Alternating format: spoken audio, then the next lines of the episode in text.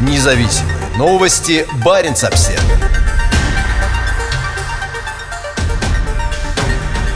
2021 году российские ученые надеются идентифицировать останки легендарного арктического ледокола. В 2021 году российский флот планирует направить группу водолазов для обследования останков судна, которое может оказаться легендарным российским ледоколом, затонувшим в 1918 году в Карском море после столкновения с подводным рифом, сообщили в прошлый вторник в Российском Министерстве обороны. Останки судна, которые историки считают российским ледокольным пароходом «Вайгач», были обнаружены совместной экспедицией Северного флота и Русского географического общества в августе 2020 года в районе устья Енисея. Останки судна на глубине около 30 метров были обнаружены гидролокаторами военного ледокола «Илья Муромец», после чего ученые отправили для изучения затонувшего объекта телеуправляемый необитаемый подводный аппарат «Марлин-350». Ученые обнаружили обломки судна, разбросанные на каменистом дне на глубине 8 метров. Но объект на глубине 30 метров оказался покрыт толстым слоем ила, и плохая видимость не позволила ученым разглядеть предметы, которые бы могли точно помочь идентифицировать судно. По словам представителей Российского Министерства обороны, они надеются направить группу водолазов для осмотра судна и подъема предметов, которые помогут установить легендарное судно, которое вместе со своим одноклассником Таймыром первым прошло по северному проходу из Владивостока в Архангельск в 1914-15 годах, а также сыграло важную роль в картировании акватории Северного морского пути. Вайгач и Таймыр были построены для российского императорского флота на Невском судостроительном заводе в Санкт-Петербурге и вошли в строй в 1909 году. Они считались самыми совершенными ледоколами своего времени и использовались для картографического изучения арктического побережья России в рамках так называемой гидрографической экспедиции Северного Ледовитого океана 1910-15 годов.